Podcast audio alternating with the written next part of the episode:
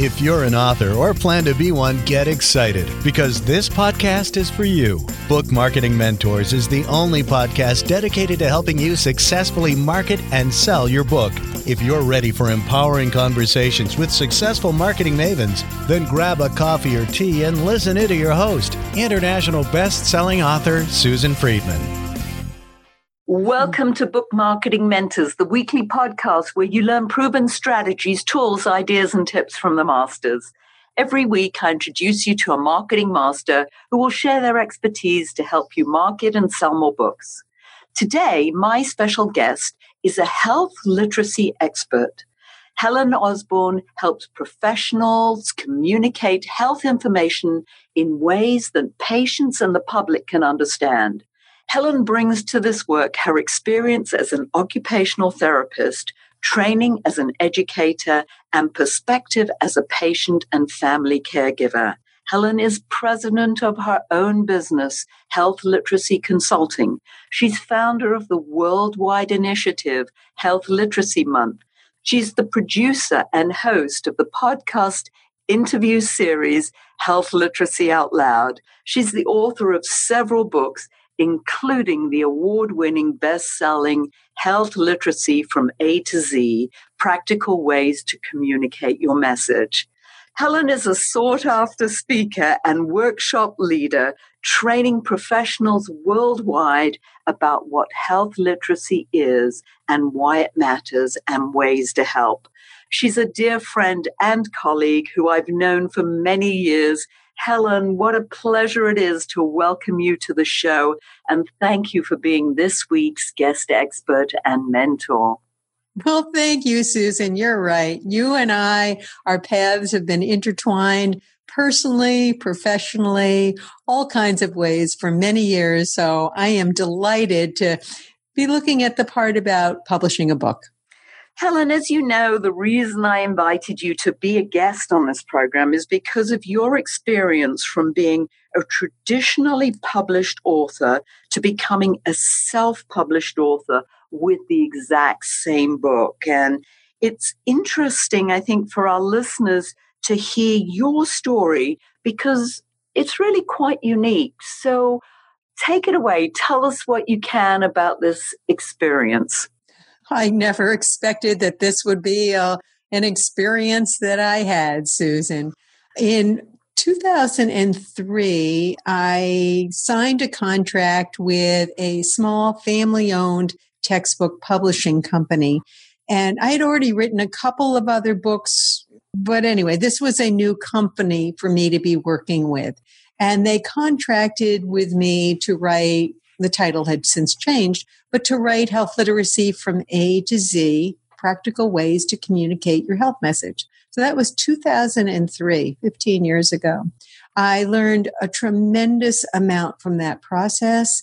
And edition one came out a couple years later and it was very much of a success. A success in my mind. It won some esteemed awards of which I'm very, very proud. And I thought it did pretty well in sales. I was getting regular royalty checks every six months. A few years later, I know the content pretty well, and I'm thinking, hmm, some of it's getting a little old and tired. I contacted them about a second edition, and sure enough, they built on that first contract. And I have a contract now to do a second edition of the same book. That came out in 2011. And indeed, one thing that surprised me, and Susan, I don't know if you've ever done a podcast on this, but going from a first edition to a second edition, I thought ahead of time, like, what's the big deal? Buff it up a little bit. It turned out to be at least as much work as writing an entirely new book. It took me nine months of very, very focused time but it paid off. It paid off in my own mind. The second edition is truly the book I wanted to write. I am extraordinarily proud of it. And it won even more awards, like highest awards from esteemed organizations. And I thought it was doing pretty well too. So that coasted for a while, still getting those royalty checks. I know it's widely used as a textbook and clinicians use it too and practitioners use it. So now I'm thinking, hmm, this one's getting a little tired. And if I have to write a third edition, I want to know that now because I know it's a ton of work.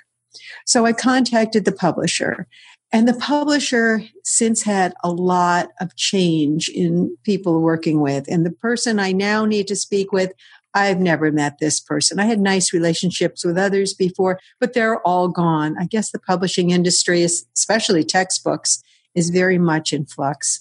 Very much so. It's completely changed and tremendous turnover. I eventually spoke to the right person and we started chatting about it. And she looked at it and she said, I'll get back to you about extending your contract for a third edition. Ultimately, what she told me is no. And I really, I was startled by that. Like, really? This is the only book on the field. It is still selling well. It's on those Amazon top 100 list for in lots of different categories. People tell me they like it, they use it, textbooks and all that. And what she ultimately told me is that this decision had nothing to do with me or the quality of the book. Now that that small family owned textbook company is now an international conglomerate and their only determinant of whether to sign a contract for a new edition is dollars. And mine did not meet that bar, a very, very high bar in my mind of annual sales. There are lots of reasons for it. One, mine has a mixed audience, both practicing clinicians as well as textbooks. It's not written as a straightforward textbook. And I also initially wanted it priced in the affordable range, not at that ridiculous textbook range. And a few other reasons, but for whatever reason, it wasn't going to happen with that company. That really caught me by surprise. I was stunned and I didn't know what to do. She was very kind and she heard my passion about my book. So what she recommended were a couple of different options that I terminate the contract with this publishing company, which then converts the copyright back to me and they would give me the files of my book in Word.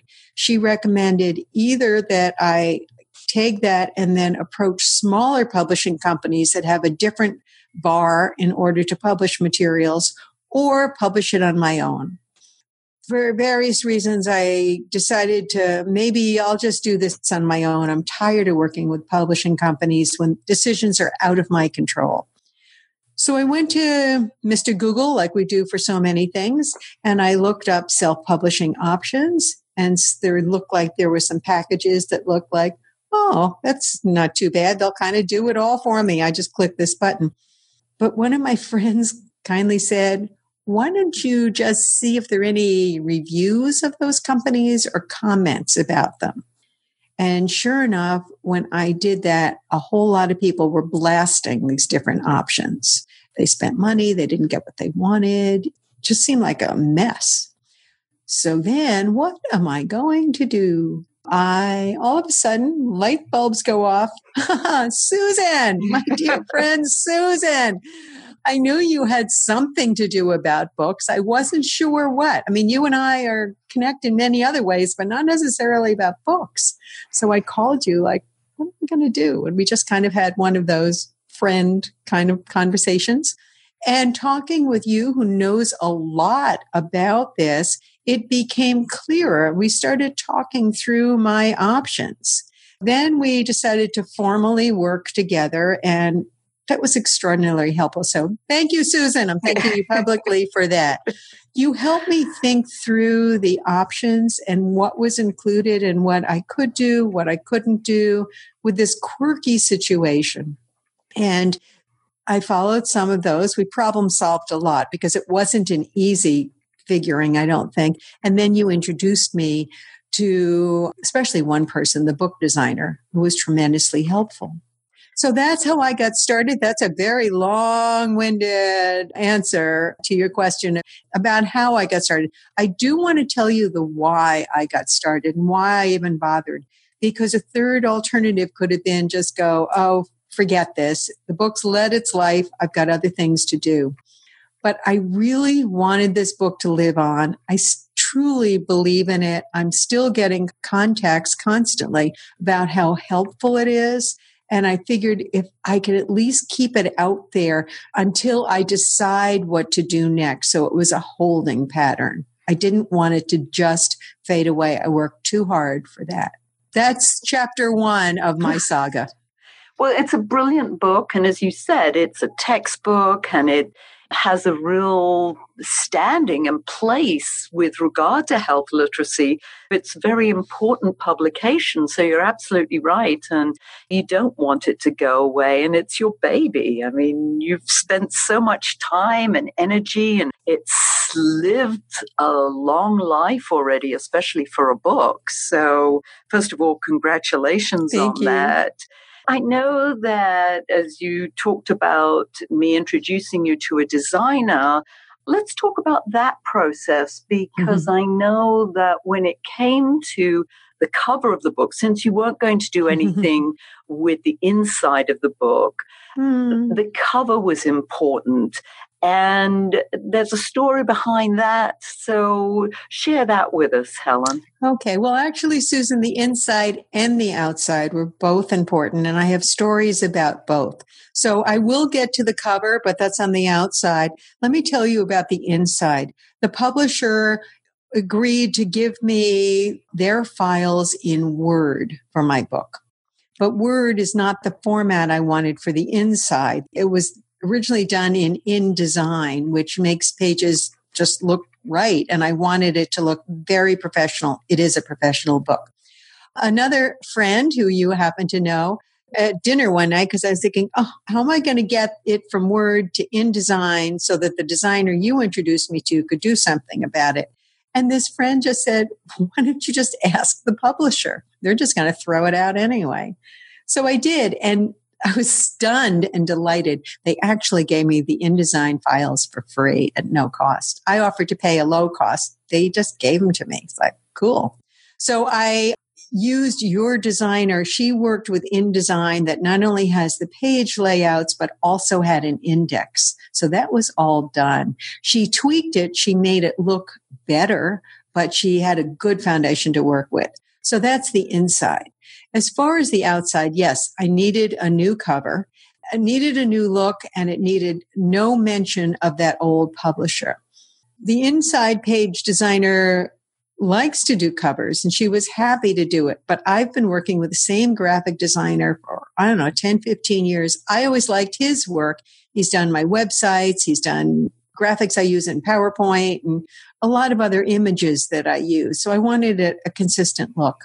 So I asked him to do it and he sent me, and he charges per hour and he sent me a mock up and I thought it was pretty good. I'm used to his work. And then I did what I always do with projects, especially big, important projects. I sent it out for some opinions and I assumed everyone would go, Hey, that's great. And I was just ready to go, Yeah, that's great. Should I do it in this color or that color? Just a minor tweak. I was really stunned and surprised and somewhat and taken aback when a significant number of people I sent it out to going, I don't like it. And they strongly didn't like it. It wasn't just a slight preference. It was, they kind of blasted it. And like, yikes, what do I do now? And you were one of the reviewers too. And I'm paying this artist by the hour, and I've had a nice relationship with him. But I didn't want to keep paying him by the hour to do tweaks to get this up to meeting the feedback that I was getting. And I could have ignored the feedback, but I asked for it and I believe in feedback. I need to at least consider it. What I decided to do was ask the designer who I worked on the inside.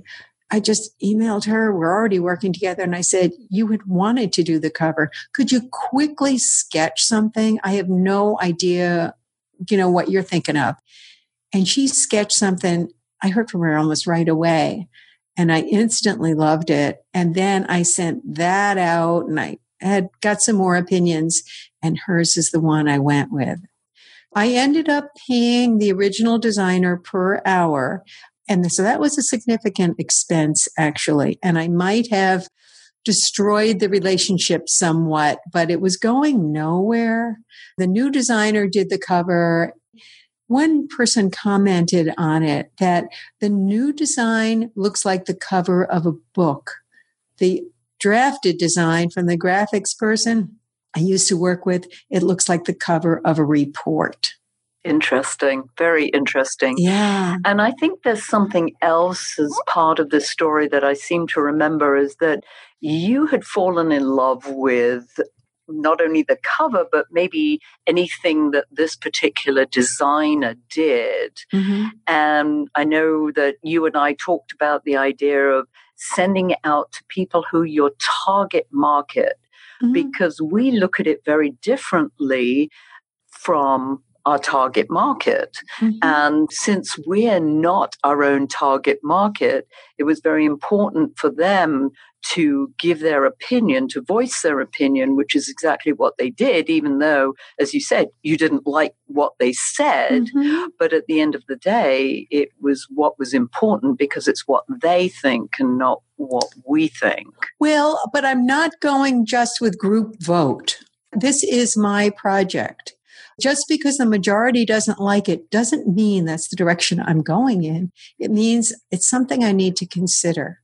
And you use the term, and probably Susan, for all the work you and I have done in many spheres, it's easy to kind of fall in love with something we were really committed to. And I went through that whole editing process. I love editors. It can be rough to get feedback on your words that you just think are terrific too. But I think all projects are better for that. And that's a strong recommendation for your listeners.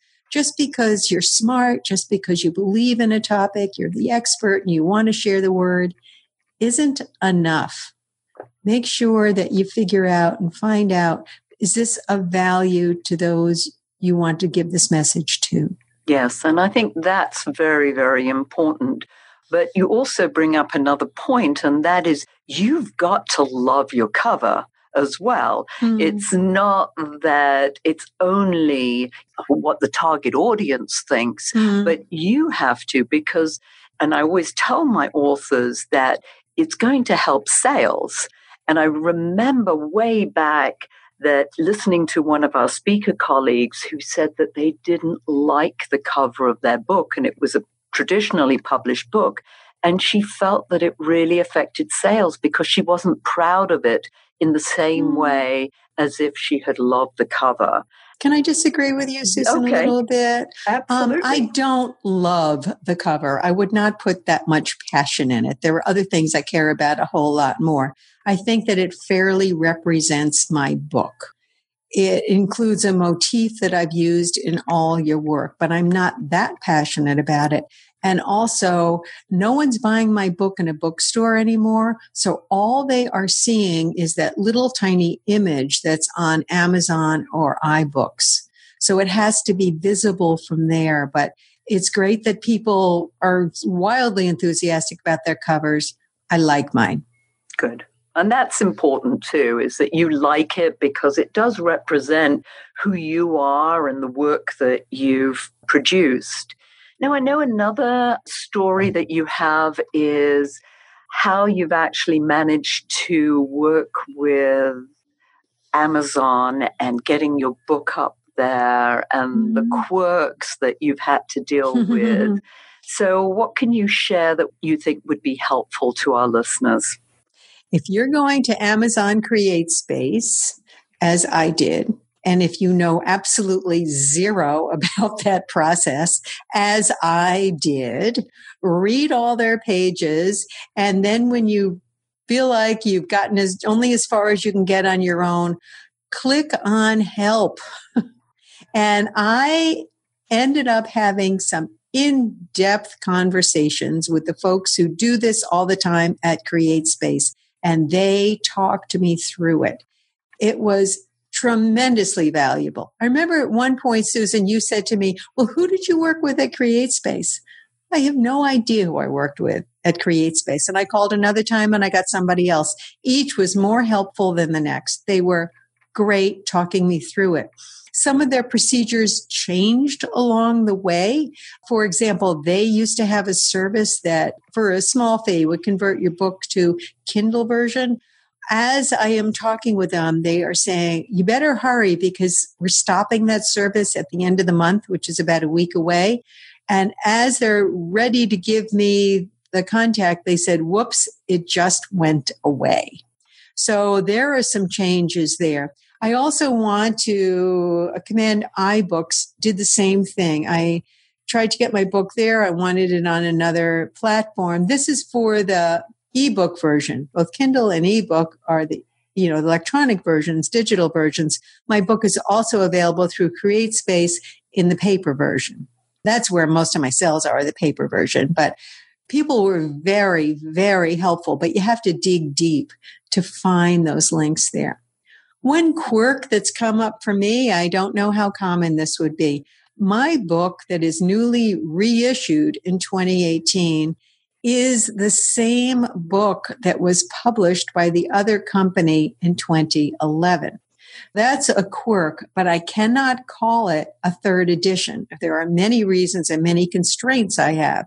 I've had to come up with my own wording and I'm settling into updated 2018, but it's still the second edition. It's still the same book essentially, but there are hundreds and hundreds and hundreds of links in there that have all been updated. So I'm proud of it. As a new look, probably four or 500 updated links within the book. You know, I'm proud of it. Uh, that's the one I want people to buy. It's the one now through Aviva Publishing. But I spoke to Amazon because my other book is still out there through the publishing company. It has a whole bunch of reviews on it. It has stars. I've been in the top 100 of all these lists. I don't want that to go away. So a quirk that I don't know how to get around, and maybe it's changed. I could contact CreateSpace again or Amazon again is that if you just enter my book title into Amazon, you just put in health literacy from A to Z in the second edition, you will probably what will pop up is the one from the major publishing company in green and orange. That's not the one I want to sell these days. What you have to do is go down a little ways in the text and there's a link that says newer version available. And that's the one that I want to sell. Amazon told me that they need to keep the other one up. They could erase all that and I could start fresh, but then I'm not going to have all those reviews and all that other good stuff. That has to stay there until I get enough reviews and sales on this updated version. And I think that's a high bar to meet. So I have to go through this whole rigmarole and tell people, go to this one, or they get my email, they'll see a picture of the book and I'll say, go to the one that looks like this, not the other one. That's just a quirk. I don't know how to get around it, but I am getting sales. So people are getting around it somehow. That's fabulous. I mean, the most important thing is that you are getting sales, and mm-hmm. that's what it's all about at the end of the day. If you were to do it all over again, Helen, what would you do differently? Hmm. About the original piece or the self publishing piece? The self publishing piece. Hmm. You know, Susan, I'm not sure I would do anything differently. I did this in an extraordinarily compressed time frame. I signed my termination contract with the publisher late November in 2017. I wanted the new version out no later than the end of January 2018 because it is used as a textbook and schools were starting to order their course material for the spring season. It was stressful. It was a tremendous amount of work. I really don't think I'm overstating that one, but I'm so proud that I did it. What did I do differently? I can't think of anything. Even that money I spent on the other cover, I would have felt frustrated if I didn't work with that artist and I just didn't even try because he has meaning to me and his artwork has meaning to me. I think moving forward, I would know what I'd want to do. If I could answer a slightly different question rather than what I would do differently, is I can tell you what I'm very proud of and what surprises me the most is how happy I am to have this Aviva version of my book. I feel in control of it. If I want a third edition, I decide. I decide when and if.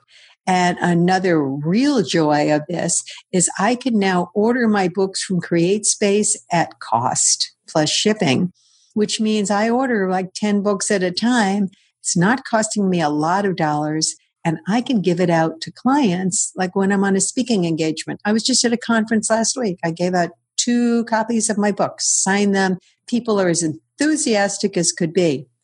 When I was working with a major publisher, I had to buy my own book and Amazon rates were about the same as the author discount. So it would cost me 30 or 40 bucks a book. I was not very generous in giving out copies. I feel in control. I feel that I can move it forward. And honestly, I'm very proud that I passed this hurdle. I was not enthusiastic about it. It was something I either had to do or just give up on my book. And I'm proud. So I encourage your listeners. There's a way out of it, even if you can't see the way. And I don't know if this is the way the world is going. You go from a major publisher to self published, but it wouldn't surprise me if others might sometime be in that situation. And my words of encouragement you go for it. Well, you're absolutely right. You need to be very proud of what you achieved, especially in the time frame that you did it in. And I remember you said to me, you know, can we get it done by this date? And mm-hmm. I'm like, I think we can do it. But uh, as I say, it was very stressful. Helen, if our listeners would like to find out more about how they can contact you, to learn more about your services, where would you send them? Well, I've got several websites. No surprise, is it? So my primary site for to learn more about my work in health literacy and my background is www.healthliteracy.com or .org. You mentioned in the beginning, Susan, I am a podcaster too. I have been podcasting for over nine years, I think. I'm very, very proud of those. Mine are monthly, unlike yours that I think are weekly but you can go to healthliteracyoutloud.com or .org. I probably have the domain for health literacy from A to Z, but honestly, I don't do anything with it. I just didn't want anybody else to have it. I have newsletters and ways to subscribe, and most things are available for free. The resources, the podcasts, and the transcripts. And all my work has links to my book, the right version of my book, the updated 2018 issue that I'm very, very proud of, published by Aviva Press. Oh, thank you. That's wonderful. And if you were to leave our listeners with a golden nugget, you've given us so many, mm-hmm. but just that one last little nugget, what would that be, Helen? Do it. If you feel strongly about it, find a way and do it. Fabulous. Well, thank you so much for sharing your wisdom. Thank you for inviting me. My pleasure. And thank you all for taking time out of your precious day to listen to this interview. And I sincerely hope that it sparks some ideas you can use to sell more books. Here's wishing you much book marketing success. The time is now to take action and finally build your book selling empire. And the great news is that Susan is here to help you. Visit bookmarketingmentors.com and sign up for a free 15 minute book marketing strategy session with Susan. She'll help you discover your first steps to marketing and selling your book. Only those who take action are rewarded, so visit bookmarketingmentors.com and we'll see you again next week.